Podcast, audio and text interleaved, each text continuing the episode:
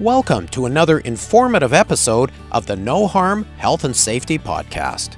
Hi, I'm Cindy Jameson. I'm the digitalization lead at the Shell Scotford complex located northeast of Fort Saskatchewan. A lot of the things that we inspect tank roofs, tops of pipe racks, flare tips those devices, most of them are up in the air and, and not easy to get to. Now, with drones, we're able to get that bird's eye view that we couldn't get before. No Harm is the podcast for health and safety professionals like you. We're here to help you sharpen your professional skills and better understand emerging issues. So, we use drones for pre access platform inspections, for example. Um, we can also use them for security fence line inspections. Um, we use it for emergency response planning, and we can also use it in the event of an emergency situation at the facility. And maintenance job planning is another um, really exciting space that we're looking to leverage these drones for as well. Sounds like a great topic. Let's get started. Well, hello everyone, and welcome to another episode of the No Harm Health and Safety Podcast. As always, I'm your host, Marvin Polis. As, uh, as most of our listeners know, I do a lot of work in the energy sector, and one of the companies that I work with a lot is Shell. I'm at the Shell complex right now, which is near Fort Saskatchewan, Alberta, and my guest, or shall I say that uh, I'm her guest here at the complex, is Cindy Jameson. Cindy is the digitalization lead here at the Scotford complex. And Cindy, what does that mean? So, digitalization is all about leveraging new and existing technology to transform our business and be competitive. First of all, let's set the stage, Cindy. We're here in the administration building. We have this wonderful panoramic view of the Scotford complex. Tell our listeners what we're looking at. So, on the north end of our complex, we have the Shell Scotford upgrader, and that's where our feed comes in from the Athabasca oil sands mine. And we transition that into heavy or a light crude oil, and we sell most of it off to our Scotford refinery, where we produce jet fuel, gasoline, diesel, um, and most of it's actually sold to the Western Canadian market. And there's a chemicals operation as well, right? Yes, we also have a chemicals facility here as well where we produce a number of chemicals that we sell out to the open market. And then there's the Quest facility as well. Tell us about this. Our Quest facility is fairly new. We take some of the carbon out of our process and we inject it into the ground versus putting it up into the atmosphere. So now, obviously, as we look out over this panoramic view of, of the kit, as you call it, th- this is huge. There's, there's all of the steel, all of these towers, all of these stacks and high places and this sort of thing. You must have all kinds of challenges with respect to inspections. Absolutely. Um, uh, many of the, the different uh, pieces of equipment that we need to inspect, some is at ground level for sure, but a lot of the things that we inspect, tank roofs, tops of pipe racks, flare tips, those devices, most of them are up in the air and, and not easy to get to. And of course, this is the topic of today's episode because we want to talk about how you did that in the past, but you're doing it in a very innovative way now through drones. So, so tell me about the before and after. So before, where we used to send a person up in a man basket in a crane or build scaffolding up to a high location to inspect whatever piece of equipment that was, it took quite a bit of time to plan out that activity, to construct um, scaffolding, for example, to get up to that point, and then of course the time to be able to do all of that and the exposure of risk to people. Now with drones, we're able to do things a lot quicker in that we just launch our drone and we go and take a, a, bird's eye view in that moment at that time of the piece of equipment. And we're able to do so, like I said, very quickly from the ground. Um, and we're able to get that bird's eye view that we couldn't get before. So the drones actually fly out there into the kit. They go into the places you need them to go, and the idea is to get uh, very good photographs of whatever situation you need to have a good look at. Yes, all of our drones are actually equipped with high resolution cameras. Um, drones also have the capability of having other things attached to them. So, for example, an infrared camera, um, gas detectors, um, all of which we're looking to also hopefully expand our drone program to include. But at this point in time, all of them are equipped with really high resolution cameras where we can capture photographs or video of whatever we're interested in. So, as you said, rather than putting people up into high places, now you send a drone and it's much safer. Absolutely. It's really a, a, get it right the first time approach to inspection, for example. So rather than building, spending the time to build the scaffolding to get up to that location and the risk that you potentially expose people to in doing that work, you can now send a, a piece of equipment up to do that. And the time that we would spend before to the time that it's taking now using a drone is exponentially different. Now, tell our listeners about how you've operationalized this with your internal people learning how to fly the drones. Yeah, initially in the early days when we started to embark on this kind of interest in drones for inspection and, and use on our site, um, it wasn't just for inspection purposes, but we also looked at it from a, a, security surveillance and, and we had a bunch of different use cases that we were exploring. In early days when we were looking into drones and the capabilities that they can give us, we were initially using third party contractors to perform some of the first flights. So we were really just interested in learning what could they offer for us. And then as we um, went through those proof of concepts and, and we captured our learnings, we discovered very quickly that, hey, there's a, a huge opportunity here where we could leverage this in our everyday work.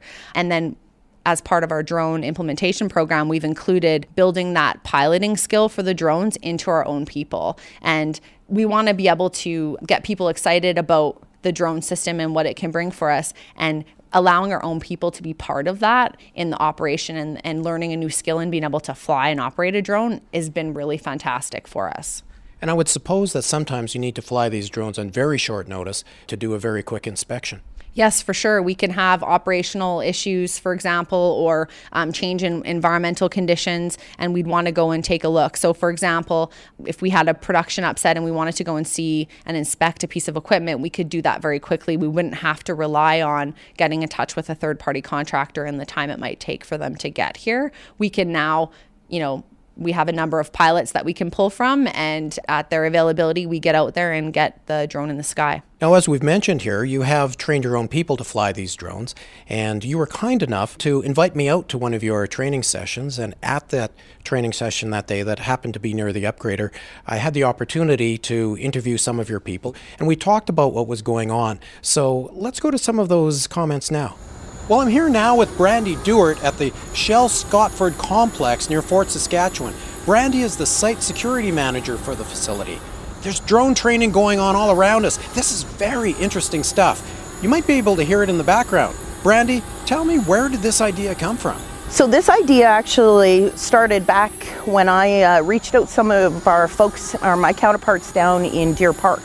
Um, they had actually purchased a drone in order to do some flights of their fence lines and look at uh, tops of tanks and, and check on floating roofs, etc. So we took it from there, got a number of different uh, personnel from different parts of the organization involved, trying to determine use cases and looking at opportunities within our own organization where a drone could be utilized. And Brandy, I know that one of the big benefits of drones is related to HSE. Tell me about helicopters and the way you used to do things here at the Scotford complex we would have brought um, in previous times where we actually were inspecting flare tips and such we would have brought a helicopter in or we had brought a helicopter in previously in order to capture pictures of our flare tips. Um, so with the drone program that we're implementing here at scotford or the proof of concept program that we're implementing we're looking to do this also for the not just the cost benefit but definitely from an hsse standpoint and the risks. So reducing the risks of putting people into a helicopter in order to capture pictures of some of our live running units. It's been actually great. We've had a lot of interest, a lot of people excited to get in and actually be a pilot and or use drones on the site. Um, we're always looking for new ideas of where we could actually apply this technology. It's it's definitely uh, on the mark for the digitalization initiative. Um, it's utilizing that new technology that's out there to bring about new ways of doing business. I'm still here at the drone training session at Shell Scotford, and with me now is Mike Foisey. Mike is the turnaround HSSE coordinator here at Scotford. Mike, I've already talked to Brandy about the HSSE benefits of using drones, but can you tell me more? Essentially, we're looking at ways to leverage technology to make either our jobs easier, simpler, or safer. From a safety perspective, one of the first things we can do and one of our first lines of control is avoid doing the work with people if we can. So if we need to inspect something at height, if we need to inspect something hot, if we need to go have a look and see if a platform's safe to stand on, we can actually send the drone up first ahead of us to ensure that everything's in a state that it's got to be in for us to put people there eventually. Basically, it gives us the ability to pretty much get anywhere and see anything. By not having people as part of the work equation, obviously your chances of an injury are slim, if not entirely none. And from a get it right the first time risk perspective, this gives us the ability to identify the work that has to be done based on data rather than what we think could be wrong with the equipment based on the fact that it's not safe to go up and inspect it while it's in operation. Historically, we'd have uh, made our best guess as to what we thought the repairs could or should be, you know, and bought equipment, materials, and lined up vendors based on that. Here, we know exactly what the condition of the flare stack, the flare tip, the platform surrounding the flare look like.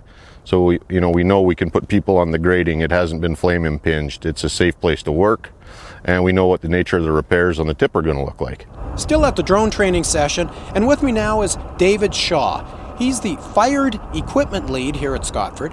David, I understand that inspecting equipment that's running can be a big challenge on industrial sites. Tell me about this. So, one of the big benefits of drones is that we can take pictures of equipment that's running live. So, a great example is our flares. Typically, you know, a, I don't know, 300 foot flare with a big flame on top, that's not something we can access unless the flare is shut down. But with drones, we're able to, to go up and take pictures of it operating live assess the, the status of the equipment and work with vendors and show them the uh, pictures and uh, come up with a more of a condition based maintenance strategy. And uh, it also helps us prepare for turnarounds because we can see kind of what parts need attention before we go up. Well, Cindy, we're back here in the administration building now, and you know it was a really interesting afternoon, and I know that your people were really excited to be part of this training program, the drone training program on that day. Let's talk a little bit more about some of the things that drones can do and things that you're looking forward to, maybe as they would apply to other industries. So, as we've journeyed down our drone implementation, we've learned a lot about the various capabilities that come with these drones. Um, one of the drones in particular that we've launched in our fleet offers a number of, of really interesting pieces of technology with it. So, for example, 3D mapping capability, um, where although you're taking taking a, a, photograph from in the air, you have the capability of rotating that photograph into a 3D type visual. So it could be used for planning work, it could be used for orientating people to the area that they're going to be conducting a piece of maintenance, for example. Drones also have the capability to do thermal imaging, for example, um, thickness measurement monitoring. Um, there's also submersible drones as well. So we're looking at in the next year piloting out some submersible drones in some of our tanks to be able to do live tank inspection that we would need to actually take a tank down um, to do full maintenance to be able to accomplish that. And then uh, what about volumetrics? Yeah, so um, some of these drones actually have the capability to produce volumetric. So I know that in the external construction industry, um, they fly drones in open pit mines as well. Um, and they're able to, say, for example, scan a gravel pile and it could tell you approximately the volume of gravel that's sitting there. So, really cool and unique things that are coming out in this space. And I'm sure that we're only going to continue to learn more about how we can leverage that inside of our space here at the Shell Scotford site. And then, Cindy, what might be some of the other things that you're using the drones for? So, we use drones for pre access platform inspections, for example. Um, we can also use them for security fence line inspections. Um, we use it for emergency response planning, and we can also use it in the event of an emergency situation at the facility.